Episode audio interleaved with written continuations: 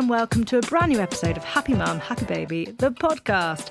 I can't tell you how excited I am for today's guest, mainly because she has four boys, not a measly three like mine. And she manages to always present herself in a really calm and serene way. So I want to know how she is doing that. She's had a bonkers few years, and the last month has been also a little bit crazy with the arrival of her documentary, The Real Wagatha Christie Story on Disney Plus, and her book, My Account, which has just been published. Hello, Coleen Rooney. Hello, nice to be here. How are you? Yeah, I'm good. I'm in a good place. I'm happy. Yeah. Obviously, you know, I've had a, as you say, a mad few years, Yeah. but now it's all calm. Yeah. As calm as can be with four boys, and obviously doing, you know, the documentary is now out and the book is out as well. Yeah. So there's been a lot around that, but over the last few years, it's. I feel like now a cloud has been lifted, Yeah. and I can now get on with my life and you know be present with my family life. Yeah. How has it felt being in promo for the two things? Because I think, especially with the book, actually, because the book's out now and it's the most recent thing, I think when you're taking time writing, you really think about how you word things. You really think about how that's coming across and what you want to say and what you want to put out there. Then when you're in promo, and I know because I've done non-fiction and fiction, when you're in promo, suddenly people are asking you things and you, you're like, well, I've thought about this and it's in the book. So if you want to just just see how I've worded it in the book, you know what I mean? And then suddenly you'll get things that are sensationalized in headlines and things like that, and it's almost taken out of your control in a way. So how has that been this week? Well, obviously, I was getting ready in the hotel this morning and it was on TV. Yeah. And they handpick what headlines they want to put out there. Sometimes you think there's a lot more in there, there's a mm. lot more happier stuff that can, you know, be headlines. But obviously, they go with the ones that are going to draw attention. Yeah. Do you know what? I've lived my life like that through headlines. And this is what's nice about the book and the documentary is I can explain them Yeah. headlines and what they say did that really happen it gives me time in the book to explain that in depth Yeah. and how i felt and the fact that i am a person i'm not Mm-hmm. just this person that you see on you know in the papers or on tv i have got feelings i have got a life Yeah. just letting people into my life a bit more and just to explain situations and why I have done things in the past. Yeah. It's incredible, actually. If you think about the 20 years that you've been in the public eye, so much has changed within that time, especially with things like social media. And actually, my account, like looking at the title, people might think, oh, it's the court case. It's not at all. Like, actually, it's a small part of the book. And actually, what you've had for 20 years is you've had storylines written about you where you've never replied ever. You've never gone out there and gone, actually, that's rubbish, or put your point across, or. And actually, it- feels really lovely as a reader to kind of go, that's who the person is, that's who Coleen is. Yeah, no, definitely. I think the court case has to be mentioned because that has been part of my life. And it's a beautiful play on words Yeah. with the My account being shared on there. I love that. But I think obviously doing the documentary, that was highlighting the court case and why I did what I did. Yeah. And I think that was all in there. Whereas the book, it goes into depth, it goes back to childhood and it flows through where the way I've been raised and my morals in life, and that continues into my children. And it goes to show why I did battle through that court case and I never backed down, even though at times I wanted to. But the main point was I was telling the truth. Yeah. And that is something that my dad instilled in me, you know, always tell the truth and you'll be fine. And I did. And at the end of it, you know, it was fine. It was hard to get to the end of it. Mm. But, you know, that's where I feel like the book explains who I am as a person and the way I've been brought up and I've been you know fortunate to have a really lovely upbringing and my mum dad you know have been great role models to me it then explains how I intend to bring my children up as well so you know what writing the book it brought back happy memories as well you know there's there's my difficulties and again I had to go through talk about them because it's been Yeah. you know part of my life It's a really refreshing and enjoyable read. Mm. I've read it from cover to cover really, really quickly, actually. I felt like I was with you and you were just tear- telling me like different things. And I really, really enjoyed it. And I feel like for you, probably it's a lovely thing to go out and promote and talk about. It's finally you having your voice, and I love that. Yeah, I think it's an easy subject for me to go out and talk about. You know, my life. It's You don't have to take a test no on it. You've no, lived I've lived Yeah. it. I know what I'm talking about. So it is. It's enjoyable to just let people know a bit more about me because Yeah. that's the thing in the public. People think they know you, but they don't actually. Yeah, absolutely, absolutely. So tell me more about your childhood because I know it was super grounded, but tell us a little bit more about your mum and dad and your upbringing. So my mum was a nursery nurse and my dad was a bricklayer. They met really young. My mum was 16 when they mm. met. She was married at 18. Yeah, my mum lost her mum when she was 16. So I think she had to grow up really quick. She was the youngest of eight. So she did have a lot of older siblings who looked after her as mm. well. She met my dad and obviously fell in love and they got married.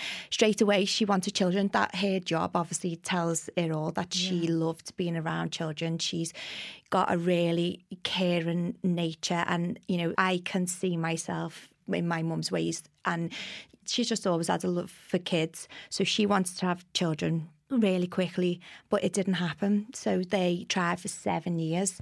So she had operations back then. It was she had operations, she had fertility treatment, and then I came along, which you know I think to know that you were wanted so much is a quite a special feeling. And my mum and dad were just over the moon. And then my brothers, 18 months later, naturally, my brother Joe came along, and he's 16 months after that, Anthony came along. so it was quite three under three. Yeah, she had three under three, and she said she wouldn't have had it any other way. And even when I've been pregnant, I've got on with it. I haven't enjoyed being pregnant. You know, I like the outcome of having a baby at the end, Yeah. but I just didn't enjoy it. But my mum used to always say to me, Oh, Coleen, I loved being pregnant. You should be happy. I said, I am happy that I am, you know, I'm carrying a baby, but all you putting on the weight and just not feeling yourself, I didn't Yeah. enjoy. I said, Mum, you mustn't have had a life. but she was like, No, I just loved the whole pregnancy process.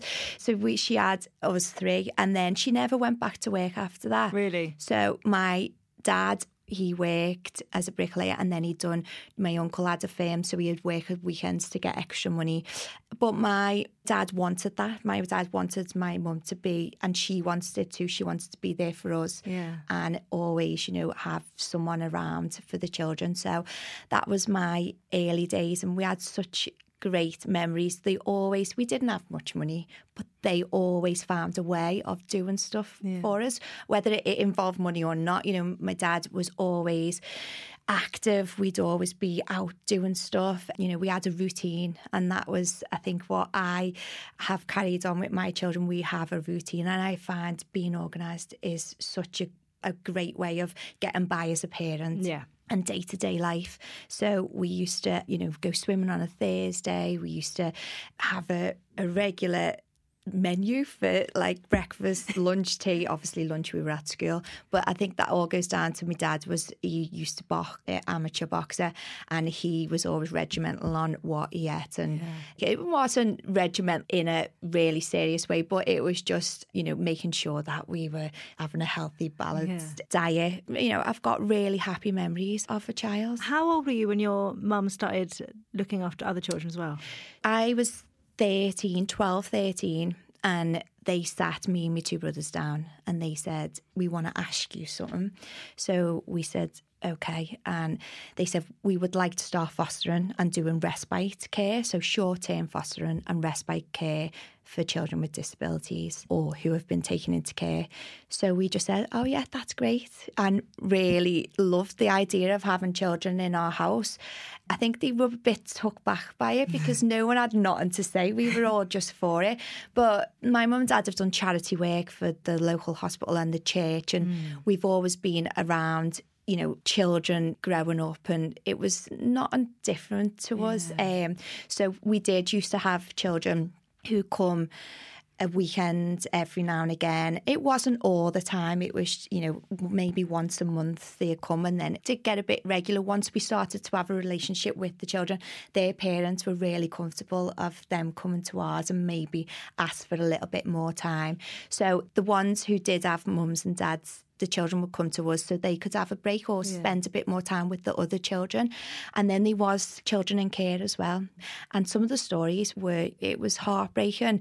But I think as young children, you don't grasp that at the time. Mm-hmm. But when I look back at it now, it was good for us as kids to just give us that outlook on on life and how other families and children live and what's happened. I think that's where I've always been grateful for what I've got and and again my dad used to say to us, you know, if we used to ask for something. he was like, you don't need it, you know. And also, you used to always to, to refer to us as we were millionaires. We were not millionaires, but he would say, you've got a roof over your head, you've got food on the table, you've got clothes on your back. We are millionaires compared to other people, mm. and that's always been a outlook that I've had in life. Is you know getting through things. I've always thought, Coleen, there's people in much worse positions than you are. Come on, get a grip, get on with it. I think that's always been a coping mechanism of mine. I've just always had that thought in the back of my head that you've got a good life, Coleen. You know, you're healthy. Just get through this difficult time. Yeah. How old were you when Rosie came along? I was 14. Yeah, I think 13, 14. Was there Rosie a different bond with her compared to everyone else? Yeah, so Rosie came on a long term fostering plan. So they said, We've got a little girl that really needs somewhere to go. And she had two siblings. So she got a brother and sister who we still keep in contact with now. And they didn't know she wasn't diagnosed, but they just thought it was neglect. And when she came to us, she was nearly two and she couldn't walk, she couldn't talk, she could make sounds, but they just thought she just hadn't been looked after. So my mum researched and she was like, there's more to it. Obviously, being around kids with disabilities mm. for a long time, she said she's got something wrong with her. And she said to the doctors, I think this is what Rosie's got and it was. It was Rett syndrome and it's a genetic disorder and it's quite sad because as they get older they deteriorate. Right. so she was in a wheelchair. She could crawl when she came to us so she could get by but that all went and even like she couldn't eat. She was fed through a peg. She just needed 24 7 care and my mum and dad you know gave that to her. We didn't know whether she was going to stay forever but just after a few months the bond was just unbelievable between us as a family yeah. and we accepted it in like you know we didn't bat an eyelid. She was part of our family from day one. And we obviously went on to adopt rosie which was a long process. It was difficult but we got there in the end. Do you know what was nice about it as well is not just our family accepted it it was the whole family mm. and friends. And it was like no one ever looked at it as being adopted. Yeah. It was like she was just everyone. She was your sister. She was my sister. Yeah. She was their cousin. She was their niece. It was lovely. But the other thing, what really struck me was she touched so many people's lives because she did have, you know, a disability.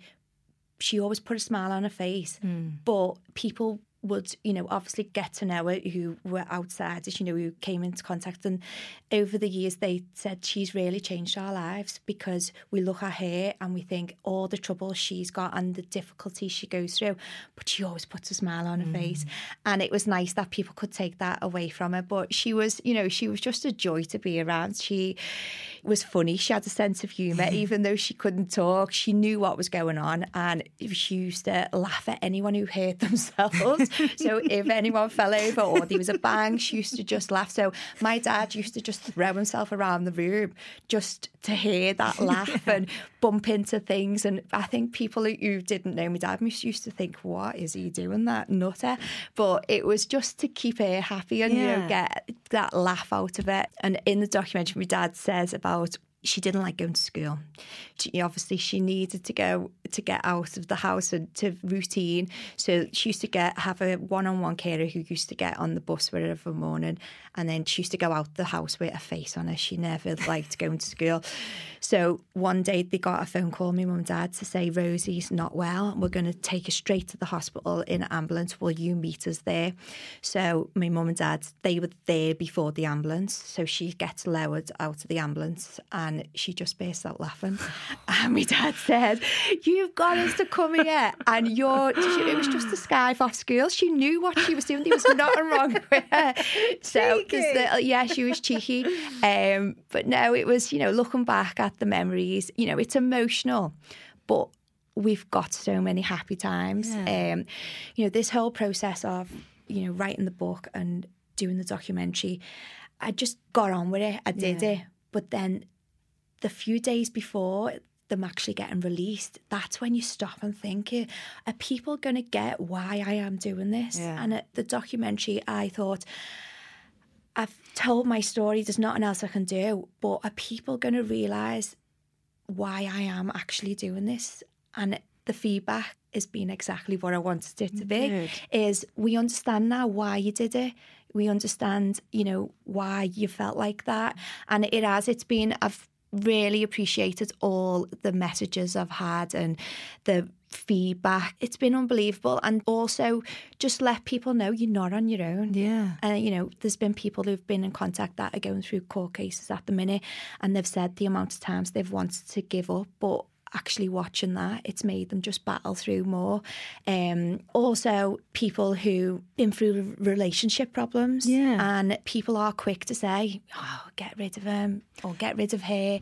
You know why? Why you're still there? People don't realise that you can work at things mm. if the mm. love's still there. You can it can take a long process and that's what I've explained in that my decisions haven't been overnight they've took a long time. Yeah. And in that time, I've never thought, right, it's going to be fine. We've had to go you know through ups and downs to get there in the end but but I can't imagine what it would be like to go through those hard times or to share a piece of you like the miscarriage like your miscarriages yeah. being everywhere and knowing that they are then going to be put in a paper or even debated on daytime TV like to think that your relationship is debated about is mind blowing. Like, yeah. why does anyone else care when they don't know the full picture? Yeah. A lot of that came out while I was doing the court case was oh, she's okay putting this public, but she doesn't speak about her husband, mm. you know, mm. what when he's, you know, made mistakes. And the point is, is we are husband and wife. Yeah. We can go behind closed doors and sort that out between ourselves. Yeah. And that's what we've done this was a legal battle. It was public. Mm. We had to play it out in front of the public. It, and you were being taken my, to court. It yeah. was you didn't want to do that. No, most definitely. I wanted to try and sort it out so I didn't get to court because my point was, why am I going to a, a high court to argue a battle in front of everyone yeah. when we can try and resolve this behind, you know, closed doors? You know, the book and the documentary show that I didn't want to go there. Yeah. I and it was the fact that I was getting took to court, which mm-hmm. a lot of people didn't realise. They thought because it was happening to me, I was the one that you yeah, know brought yeah. the case on, but it wasn't. So let's go back early days. Did you always know that you wanted to be a mum yourself? Yes, I loved children, and that's where I, you know, obviously take after my mum. I've always, you know, been motherly. I've yeah. always looked after my younger brothers. I've I used to babysit my younger cousins, and I used to babysit the kids over the road. And I was laughing about that. I laugh about it in the book. I I got five pound, and they used to go out on a Friday or a Saturday, and it was just you could see their house from ours. It was just over the road. It was my mum's friend, and I had an obsession with cleaning. I love cleaning, and I used to clean the house top to bottom, reorganise everything, and um, look after the children and I'd get five pounds. Nowadays, like I was talking to a young girl the other day, and they were she was like five pound for all that. I was like, yeah, but they didn't ask me to do the cleaning. I just done it for while I'm here for that. Yeah, um, but yeah, I did. I've always, you know, loved children. Do you remember when you and Wayne started thinking about having a family yourselves? Did you ever talk about? Like a fa- like being mum and dad. Yes, um, Wayne would had a child straight away. Really? he was just so excited about becoming a Do you dad. know what though? I think so. Me and Tom over the years before we had our kids, whenever we would go somewhere like a wedding, or we would always go towards the kids. I wonder if some of that is that's a safe space yeah. where you have adults who are maybe expecting something from you, whereas you go to kids and there's nothing like there's nothing but pure. What are you going to give me in this moment? Yeah, you know what I mean. There's yeah, a very different no, interaction. I understand where you come from because the kids you know, obviously, if if you're in the public eye, you do get pecked a lot in Mm. parties and in spaces where they will ask you questions. They'll ask your opinion on stuff. Kids I haven't Nah. got a clue. What Yeah. are you going to give me now? We're going to we're going to dance. We're to Especially Wayne nowadays, that's the thing. And he goes to the school, and because he's not playing anymore, none of the younger kids know who he is. He's not important. And you know what? My youngest took Match Attax card in, and it was a, a old one of Wayne, and he said, "No, like my friend didn't know that my dad used to play football." Which is good in a way, isn't it it, for is. You? Because I think we worry Yeah. that that's going to be carried with them. They're so and so son, but actually, when they get there, the kids don't care. No, no. My children play football now, and obviously in school, I always say, you know, we're their parents, we're not us as public figures, and I don't want to be treated any different to any other mum and dad there because that is my, I am there as their parents, not as anyone else. Yeah. And obviously, what two of our children are at the club Wayne played for and in the academies, and again. I say I don't want. I had to say it because I've just blended in with everyone else, and Yeah. I do the same as anyone else does, and it's good for the children. It keeping them grounded. Yeah, yeah, absolutely. Can you remember finding out you were pregnant for the very first time? Yes, we were like obviously both over the moon. You know, we wanted a child, and Wayne more so than anyone. You know, becoming a dad was something that he'd always wanted, and we grew up pretty quick for our age, and I felt like that was the case of being in the public eye mm-hmm. because we had to become more aware of you know things around us. We had to take criticism. We had to just learn how to be careful in a way. And it's, you know, it's not a good way of being, but we were able to do it. So when we found out, we obviously told our parents and we never told anyone else because we were waiting to the 12 week scan. But unfortunately, we didn't get to the 12 week scan. I started bleeding and then went to the hospital. It just happened there when we were at the hospital. We went for the scan that we came away and they said, you know, there's still a heartbeat there, but it's not, it, the baby's not growing as it should. So, you know, go home. But when I went home, I was bleeding more, went back to the hospital and we lost the baby. It was heartbreaking. And it was something that straight away in my mind was, am I going to be able to have children? Well, especially, did you know at that point anything about your mum's fertility struggle? Yes. I've known that because they've always told me that I was so wanted, and you know, you say to your children, "I love you," and but my mum, and dad's always explained that you know we really wanted ch- you, and then Joe and Anthony came along, so I have always knew about it. However, my mum struggled getting pregnant, Yeah. so that's what she explained to me. She said, "Coleen, at least you know you can get pregnant." She never ever got pregnant in Yeah. that seven years. So Did you was- know anyone at that time, though, that had had a miscarriage that you could talk to about it? My mum had told me that my auntie had had a miscarriage, but you know, none of my friends. To be honest, it was something we kept really quiet and to ourselves. This is the first time ever I've spoke public Yeah. about it, and I thought I will include it. I feel like the time's right now to open up about it in the book, and we'd just been married. It was a happy time. We wanted a family, but it didn't work out Yeah. But it has worked out Yeah. now. And what I explain in the book is Wayne really struggled with it. And that's where I feel like I need to say it's not just all about the women. We need to take care of the men as well because I do feel like they get forgotten about a lot. And Wayne, he, at one point, he did say, I know it's hard for you, but it's hard for me as well. Yeah, And absolutely. It wasn't until he said that to me that I realised that you're right, you know, it is. And he wanted, you know, the baby just as much, but if not more than me. So when I wrote Happy Mum, Happy Baby, I decided on the first edit, the first go round, to just share everything. So I wrote about PCOS and I shared about the miscarriage that I'd had before my eldest. So it was my first pregnancy and I'd never spoken about it to anyone before. But there's something about getting those feelings down on paper. And actually, me and Tom hadn't really spoken about it much beyond. We hadn't like kept going over it. But it was that thing of actually then him reading it. Once we had Buzz, the reality of that loss kicked in. The reality is we wouldn't have had Buzz had that pregnancy gone all the way. So he is our silver lining. But sometimes it's what comes after can really highlight what was lost. Yeah, definitely. And as you see your child, so obviously Kai came after I had the miscarriage.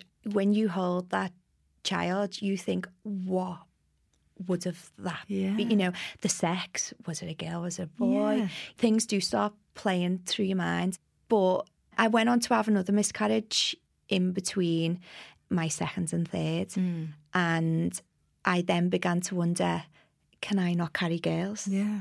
and that was something that does play on my mind but you know i never went on to have a third which then they will investigate and see Really? yeah but I've got four healthy boys, and them two babies that I've lost are never forgotten about. Yeah. You know, like obviously Kai knows, but I will share that with them and say, you know, you've just highlighted is, you know, how lucky we are to have them. You know, we have lost. Yeah. It is a great thing when people feel like they can share to share because there are so many people out there who will be going through a miscarriage now or will have done years ago or recently, whatever that is. And we carry so much with us that we can't vocalize and we can't share. And we feel like maybe it's all on us, that our bodies failed us or whatever that is. And actually, when other people kind of go, me too, like that's been me, there's a kind of sense of it's not just you. No, definitely. And that's where I realised that when I had my first, and obviously I spoke within my close circle, and there was a lot more people than I ever knew had had miscarriages. And then as the years have gone on, and obviously meeting other mums through the children, it's so common. And you do feel like you are on your own. And the more you hold it in, the more you don't bring up that subject Yeah. in conversation. So I do obviously little things that I've brought to light throughout my life, you know, and I've made it public. You realise that it does help mm. other people, and they then say, you know, it is good to talk about it. Do you remember how you felt going into your second pregnancy? I was much more nervous than, you know, I think the joy of being pregnant overtook the first break. I didn't really think of the health Yeah. side of it. You know, obviously I was doing everything by the book and being, you know, healthy and but obviously I didn't really focus on the baby's health as much.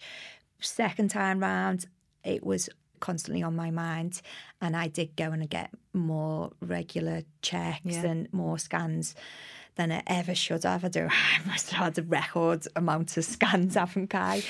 And it shouldn't be like that, you know, but it's just it kept me sane and happy knowing that. It's a funny feeling, I think. Once you've had a miscarriage, it doesn't. Every pregnancy for me has been the same in terms of that anxiety. Even though I know, you know, even Max, my youngest, even though I'd had two healthy pregnancies and welcomed two boys before that, I still had those nerves. Yeah, I think once you've had one, then that's never ever going to go Yeah. away from you from you because you know it can happen. Yeah. It's not a nice way to enter your Yeah. pregnancy, but you can't. It's just with you Yeah. forever, really. So, actual pregnancy wise, you said at the start you didn't like pregnancy. I didn't mind it. I didn't enjoy it. Your mum loves it, though. My mum loves it.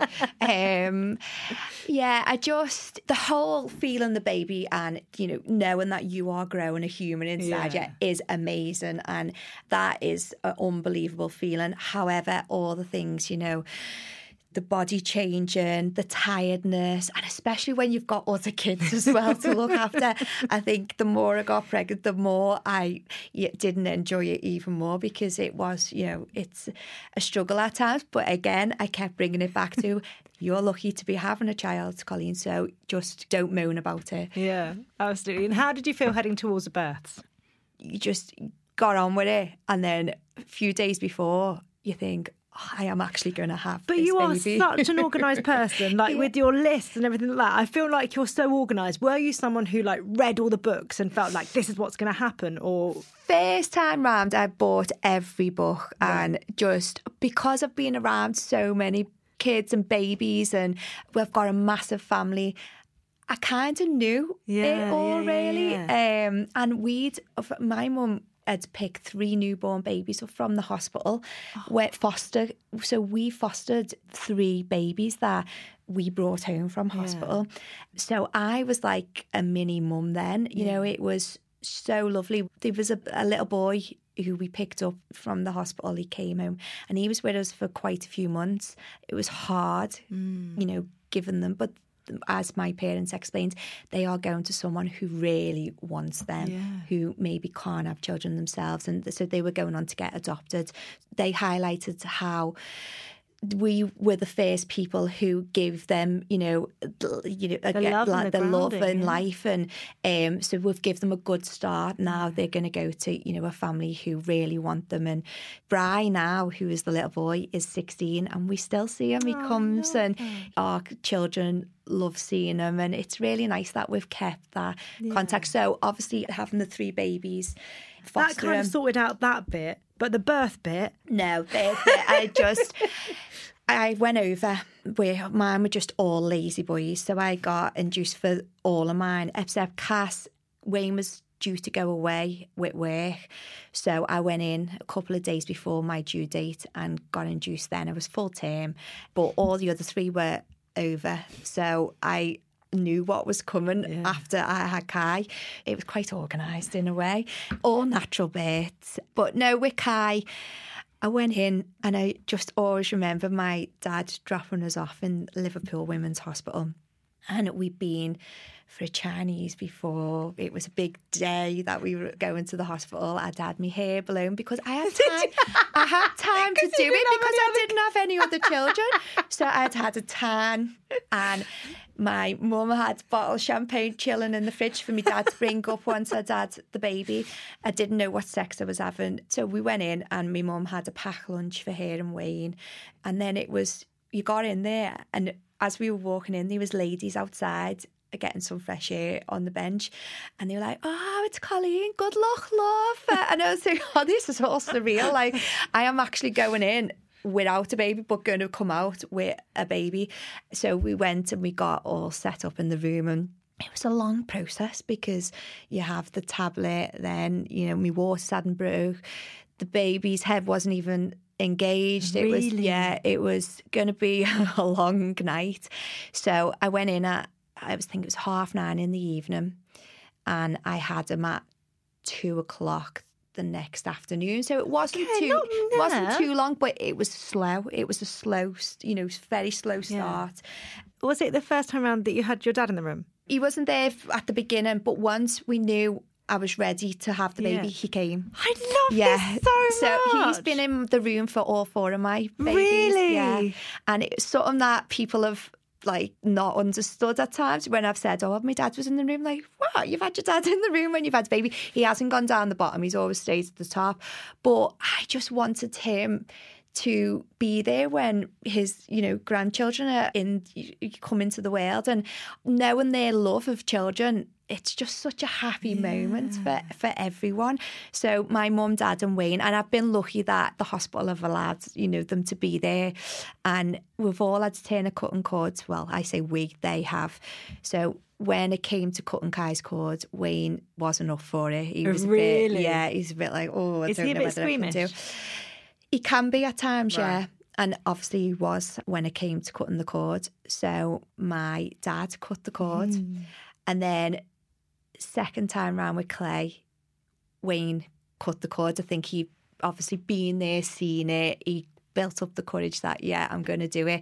He did it. Third time round, my mum had to turn, and then fourth time round, my eldest Kai cut Cass's cord, and he was just amazed at the whole process of Yeah. pregnancy, and he was you know asking questions all the time, and then he asked, "Can I be there when you have the baby?"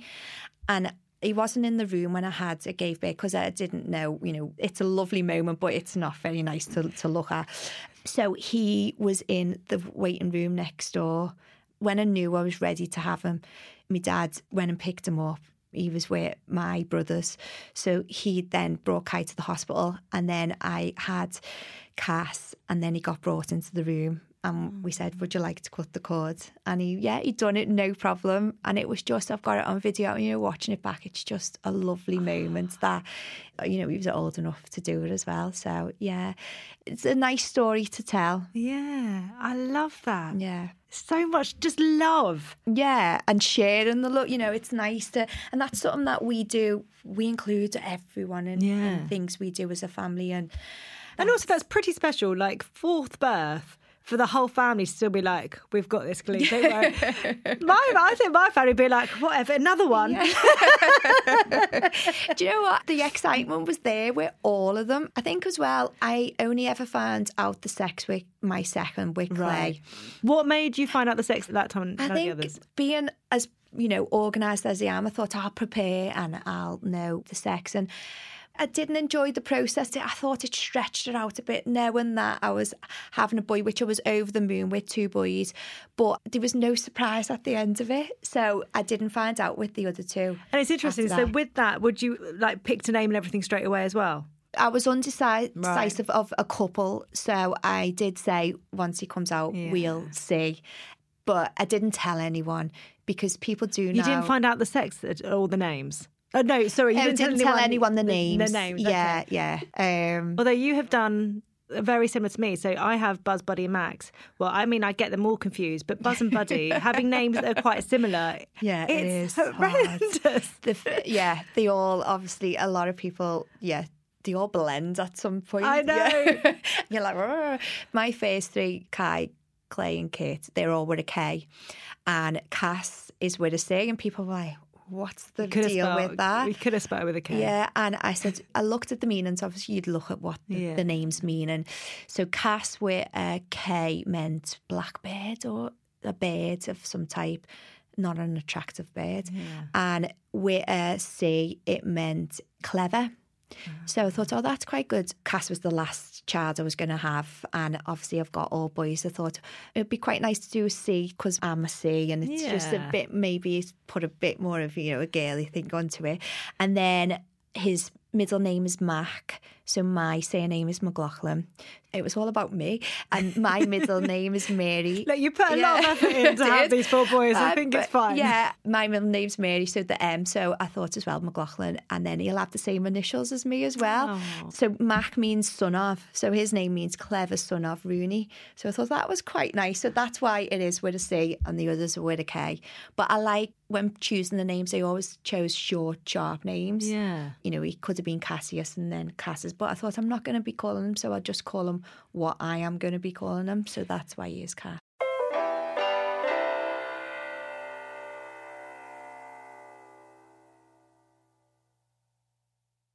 How did you find leaving the hospital and going home? Because the first time around you went to your mum and dad's, right? Yes. I planned to go to my mum and dad's for a week or so. Right. I How long were you there? A few months. I didn't want to leave. Um, it was just at first it was so overwhelming because obviously we've moved away from Liverpool, but we're only an hour up the road. But everyone congregates in my mum and dad, so all the family, and it's lovely because you're there and you don't know who's going to pop in, and it's quite nice. But I do like to go back home as well, and they have to organise to come and see us. Are you going to be in? Uh, Yeah or no? And you know who's there's going a to. knock on the door, you're like, Yeah. who is that? Do you know that was a big point when we moved to America? The children got so excited when the doorbell went because we didn't know anyone there. It's like, who's at the door? Like a delivery man. Um, but yeah, it's you don't have to, but people uh, don't want to make the journey if Yeah. you're not going to be in, so Yeah. they'll ring you beforehand. So when I had Kai, I went to my mum and dad's and the house was just so busy for the week. It was just people coming and going. It was the first grandchild on both sides. Oh. It was, you know, everyone was really just excited to see him and just check in on how I was. And it was so nice. But then obviously I had the help. And I then stayed longer than what I ever thought. And then going from my mum's home, it was a big step because you just mm. think, I am responsible for this little human now. This is my life. There was one point where I've wrote about in the book where when I was at my mum's and I, I just got so emotional. I think it was the mm. hormones and just the realization of I have got a child and I never thought about it in that way before. Everything was just, you know, there was excitement, there was happiness. But when he, I realised that my life has changed now, it's yeah. going to change. Everything revolves around this little human. We've been so fortunate to just Wayne's job didn't know when he was in, when he was mm. off. And, you know, you could get scheduled to say you're going to be off this day, but it could change last minute. So we had to just do things on the spur of the moment. So he, he, could come home and say, Oh, we're off tomorrow. So we'd say, Oh, let's go to London, let's do this.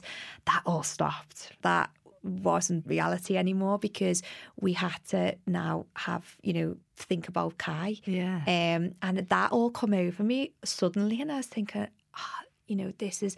And then I started thinking about people less fortunate than me and mums that haven't got the help and are living in small places in blocks of flats and who struggle. And all of a sudden I just had all these emotions and I just broke down to my mum and I was like oh you know I started and she was like Coleen just take a breath you're not in that position. Mm. It's unfortunate that people are, and it's nice that you're thinking, but don't get yourself worked up about it. Just think about you now, yeah. and you'll be fine. You'll be a great mom. And I think it was just all overwhelming. Yeah, I mean, it's a massive change. Massive change. And I, and I don't think we really think about that step no. of suddenly you're not just you anymore. No you have another person that you've got to take into account, yeah. and often their needs yeah. go before yours.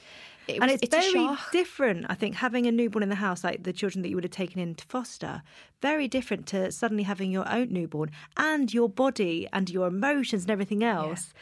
being so raw. Yeah, and that was within the first week. Yeah. And I think it was just everything was just going through my mind. And but I quickly snapped out of it, obviously, because I had that support yeah. network around me. Obviously, I was taking on board, people haven't got this. Mm. And it's, you know, it shouldn't be that way. Yeah, absolutely. How have your recoveries differed? I've been quite lucky. I've yeah, just got back into things. I think I'm just I like to just get on yeah with life, and I think obviously with Kai being the first, you take time. You've yeah. you've got the time to take. Mm-hmm. Whereas obviously when you've got other children on board, it is getting back. You know, you, they've got to go to yeah. school, they've got to go to nursery, they've got to, clubs to go to. So that baby that you've just had just comes along with you. it's you know you just. Which get, always amazes me actually when we think about the how much care we take with the first, yeah. like everything I've got to be back by this time because they've got a nap, whatever yeah, yeah. that is, and actually after that, no, no, you don't have the time. That no. you know, you've just got to get on with it. Well, that's what I was saying about my youngest now. So I have to nag the others to like do stuff or you know what homework have you got get on with your homework my youngest is five and within all this nagging, he will come up to me and say, Mum, I've done my homework. I haven't even had to ask him. it's because he's the last one in line to say, Right, what you know, what have you got? I think he's just learned, he's picked up. He's probably thinking, I don't want it to even go on at me to, to do mine, so I'll just go and do it. Um, but I think it is because you do, they get so much time and attention, whereas obviously the little ones, you're just short and sharp with them and yeah, you know, yeah. you've got to come on, get up, get out. We've got to take so and so somewhere. And yeah. but yeah, we shouldn't. I do stop and think sometimes. I need to, you know, now cherish these moments because I know I'm not going to have any more children, and he is my youngest, and life goes so quick. Yeah, it does. Yeah, I know that Wayne's had the snip. Yeah, but for you guys coming to that end point of we're done. What was that like? Because someone said to me once, "You know when you're done." Yeah. I always thought I'd have three children. I don't know whether that was because I was one of three, then obviously we got Rosie, but I was set on three. And I think because I had the boys quite young, I felt like I had more time mm. to go on and I would probably end up having another one. So we sat down and talked and we said, obviously, we asked each other, and I said, I probably will go on and want another one. So then we decided to do it sooner than later, yeah. I think, you know, and have them all together and not too much of a gap. And then once Cass come along, we knew that was it. And it's not the caring for. I could look after loads of kids. And but it gets to a them. certain point where you're just like, yeah, it's tension. yeah. I can't give them that individual, and I like to make sure that they've got uh, my time. Yeah. Um, you know, like in the summer holidays, I make sure that I take them all individually somewhere, maybe with a friend or on their own, so that they have had that mum and Yeah. son time. But when you're in the house and it's all manic, they don't get that individual. So to go on and have more children, I felt like I haven't got enough time now to give Yeah. them all that attention. So if someone else comes along, if they did, you'd do it. You'd Yeah. get on and you would do it. But I, that was what was in the back of my mind to why not to have any more children. Let's talk about the chaos. You have four boys. Like I have three, and I feel like a massive part of my mothering role has been refereeing. Yes. It feels like they can't walk past each other without an arm or a leg flying out. You know, it's it's constant. Constant. It's exactly the same in mine. It's like a domino effect. The eldest picks on the next one, that one picks on that one, that one picks on that one. I had friends who have had girls first and then they have a boy and they go, Oh, I think there's something wrong with him. I said, No, there's nothing wrong with him. He's just a boy. He's very active. They don't sit still. Whereas girls, you find you can go to a restaurant, they'll colour in and they'll get on with the. Whereas mine are just up and running around, and, and you try and control them. The more you try and control them, the louder it gets. See, that's the thing. Like, I, I, and this is something I'm actually discovering recently, and I don't know why. I'm only just discovering it. I feel like if I try and fight it, it actually gets worse. Yeah. So, how do you remain sort of calm, or, or do you just have to embrace it? It takes a while and then it will snap. But Yeah. I'm at the point now where they'll all go outside and they'll all go out happy and say, Are you coming? Are you coming? Let's go and play football.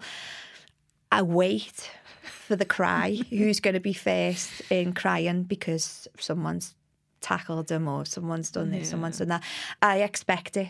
But That's like when they're laughing, when they're all having an amazing time. You know there's going to be a tip. You Yes. know there is, but you don't want to stop that laughter. I know. Well, I just know once they say, Do you want to come and do this with me? I'm thinking, What's the intention? Like, are you doing it for a fun time or are you doing it to make him cry? Or And at the minute, the thing my boys are doing is getting boxing gloves on and all going on the trampoline. So the trampoline's got. You know, a netting round, so it's some sort of like cage fighting type thing. And all you see is the them bouncing and then punching and kicking. But I say, no, someone's going to get hurt. And they go, no, we love it. I'm thinking, oh, please. And But that's the thing. Sometimes yeah. you've just got to let it play I, out. I like them doing stuff together. And that's where you think, oh, maybe it will work out, but it never does. Do you find that the things that they're doing together are generally chaos and a little bit rebellious? Yes, yeah. Yeah. And they do stuff together so that if they get caught, they can blame someone else. so mine will say, oh, no, it wasn't me, it was him. But because they're in a pack, Yeah. they can all blame each other and you're not just focused on one. It's a Yeah. total pack. And I think also because there is that chaos and mayhem, when there are moments of calm, it is so amazing. it's so beautiful. Like I had two of my youngest two. My seven year old was helping my five year old with his reading the oh, other night. It's really calm in bed. A brilliant teacher. Whereas at the rest of the time, they'll all be quite manic and on each other. I do find when you get two of them on their own, it works. Yeah. Once you put that third one in the mix or the fourth one, that's when the chaos happens. And I took my two youngest to visit Wayne when he was in America. The older two have football tournaments, so my parents took them to the football tournaments, and I took the two younger ones. It was so nice because my mm. seven year old was a child again. Yeah. When he's with the older ones, he tries to act older and he'll just be doing sport and stuff. He's not actually sitting playing. Mm. Whereas the two of them were playing with figures, and it was just so nice to see because I feel like the more you have, the less childhood they have, and they just grow up. And when my youngest started preschool, he would come out and say, Mom, Mom. And everyone was looking, why is he calling her Mom and not Mummy?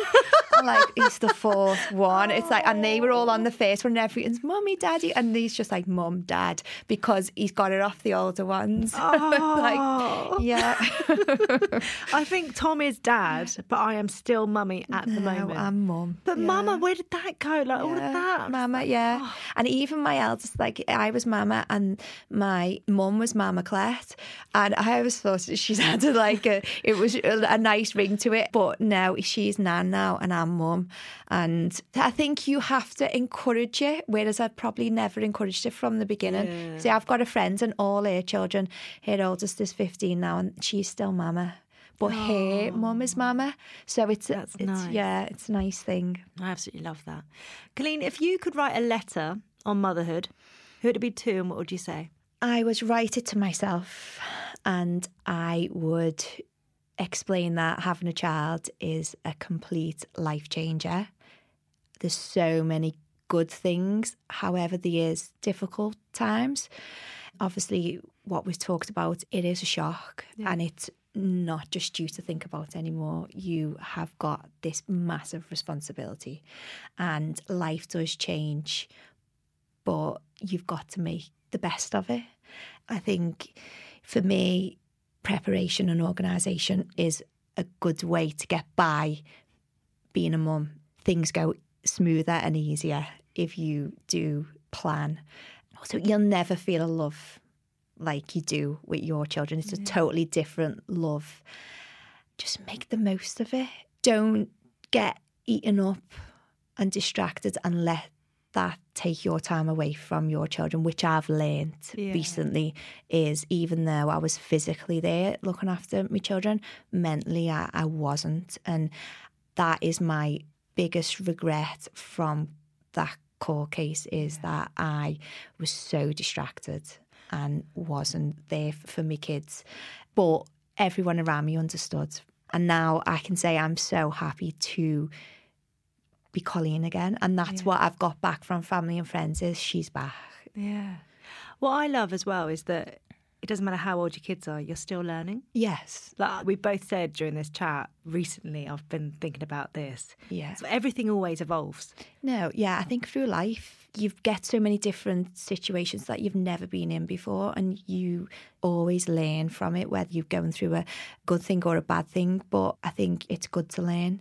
It's good to take on board that it's even like what you tell your children you can make a mistake because you learn from it. Yeah. and that's what I do tell my children is you know I'm honest with everything and if they ask me the question I will honestly answer it when you read the book, I talk about Wayne's mistakes, and I don't want my boys to do that. Mm. And I say, you know, it, it wasn't right, but we've moved on, and you know, we can make things right, and that is a big thing that I want my children to realise that you know we do make mistakes in life, Yeah. but we've got to learn not to do them again. Mistakes aren't the person, No, they're an action, yeah, and you have to move past those. yeah, One thing that I love about you is your organisation.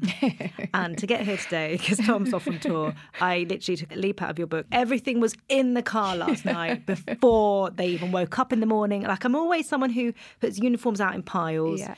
get organised as much as possible. And I think actually, for me, I've worked out that's such a massive part of my day. If I can take out the little things that could cause a meltdown, could cause something like everyone to have to take a step back, yeah. That makes my life so much easier. Yeah, it's even like I've left an option because my boys have gone back after half term. Some of them want to wear trousers, some of them still want to be in shorts. So I've left them shorts and Mm-hmm. trousers because I can't be dealing with them on the phone while I'm working, saying, Where, how come you haven't put my shorts out when I want my trousers? Well, now my new thing is if they're like, I want to wear shorts, even though I know that they might I'm like, you wear your shorts, I'll pack your trousers. Yes. That's just, that's an easy way. I'm not going to go, no, that's just easy. Yeah. So it's a solution Anything rather than a get- problem. Yeah, it's like my youngest. He likes to take stuff into school, and me others go, "Why are you taking that into school?" I'm like, just let him take it to Just school, get him and then teacher can deal with it when when we get there. Oh, my son wore an orange beanie into school today. That is not beautiful. Uh, Coleen, we end the podcast with you completing three sentences. The first one is being a mum means. Massive responsibility, being responsible from day one. And I don't think you ever will end. But, you know, obviously they become an adult. But I think being responsible for your child is a massive thing. Yeah. Since having children, I Have appreciated sleep. I just, you get that all the time. So people say, oh, get your sleep in now before you have the child. And it's not the night, it's just an ongoing, you know, you've got to be off for school, you've got to be off for football on a weekend. It's like there's no day where we don't have to be up. Yeah. So I am getting less sleep, but I think before you have children, yeah, just appreciate a lion. Yeah. I, I do keep thinking to myself, like at some point they're all going to be gone, Yeah.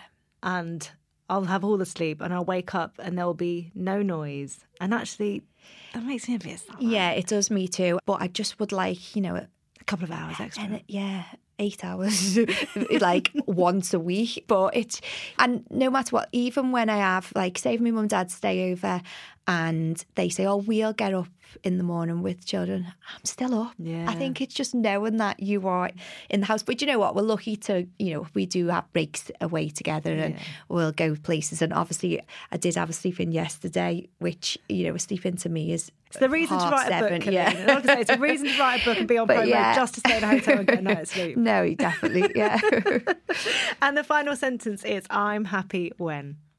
I'm with my family. Hmm. I think, you know, you can be anywhere in the world, in any situation, but if you've got your loved ones around you, you always feel, you know, safe and loved. And that's, you know, something that I just always love is the more the merrier. Yeah. I love that. And that's such a massive credit to your mum and dad as well, because they gave you that from a young age and you've carried that through. It has been an absolute delight chatting. Like I love reading the book and I love sitting down and I loved finding out the real you. Thank you so, so, so much. No, thanks for having me.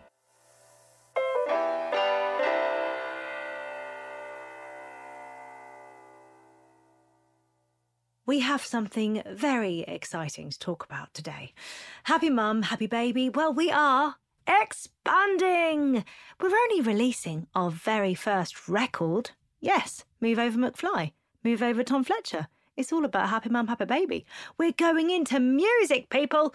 We have teamed up with Decca Records and LifeScore to build a one stop shop for quality, trustworthy educational music for baby, toddler, and parent. Music is such a massive part of our family, and I'm so thrilled with what we've created. I can't wait for you to hear it. Now, it's worth saying that all the sounds on the album they are played by real instruments and they feature real nature sounds. There is nothing processed, it is all organic. And all of the music aims to be enjoyable listening experience for both the child and the parent. No plonky plonky piano, it's all just beautiful musicians with their instruments. Honestly, it's a joy to listen to. We all know the number one rule for getting your little one to sleep is to stick to a trusted routine. And my hope with this album is that our creation can be a part of that and make bedtime an easier transition for all. The Ultimate Baby Sleep album is here and it encompasses three parts of baby sleep and it runs in three sections wind down, going to sleep, and staying asleep, running seamlessly from top to bottom for the ultimate baby sleep experience. And each section lasts around 30 minutes. So, Let's delve into each section and tell you what they're about. The wind down is a perfect calming music for bath time and any other pre bed activity. This encourages special bonding time between parent and baby to prepare for sleep. The melodies I've chosen to feature within the music have a very special place within my own experience of sleep routine. I loved singing little ditties or little lullabies, and, and this, it's just got that lovely, gentle, melodic feeling to it. The melodies can be easily hummed by parents to capture the bonding power of a parent's voice. And actually, as you listen to the music, you might even catch a few melodies of some traditional classics that would just, ah, they just fill my heart with such love. The next section we have is called Going to Sleep. How we created this was so interesting, and I absolutely loved the recording process to kind of really feel that breath actually of the musicians as they were playing. It also features natural sounds and it entwines the lullabies from the previous wind down to encourage baby to nod off at their own pace and in a relaxed state of mind. Those two sections they kind of work together and they build. We've found that this is the ideal transition for baby to acknowledge that it is now time to go to sleep. And then the next section, the final section, is during sleep or staying asleep. I like to call it staying asleep because that's the dream, people. But it provides 30 minutes of natural and environmental white noise derived from nature sounds. And then actually, this leads into an additional nine and a half hours of natural white noise for babies to prefer continuous white noise once asleep. No waking up in the middle of the night to press a little button on a sheep. Not anymore. There's been so much thought and love poured into these tracks. We've gone through so many different versions. I've pulled on the music that I love, that makes me feel nice and calm. And together with LifeScore and Decca Records, we've really created something that I feel is really magical. I played it to my kids, they love it. I'm so thrilled. Can you imagine they didn't? And actually, I have to say that even as an adult, sitting at my desk and listening to different versions, I have often fallen asleep in the best way, in a very contented way. Some might call it work, some might call it a nice little nap. Either way, I loved it, and it was all because of this album. With 12 hours of continuous music to help your baby sleep through the night, we are so proud to introduce you to Happy Mum, Happy Baby, the Sleep Album. I can't wait for you to hear it and then for you to tell me how you're getting on.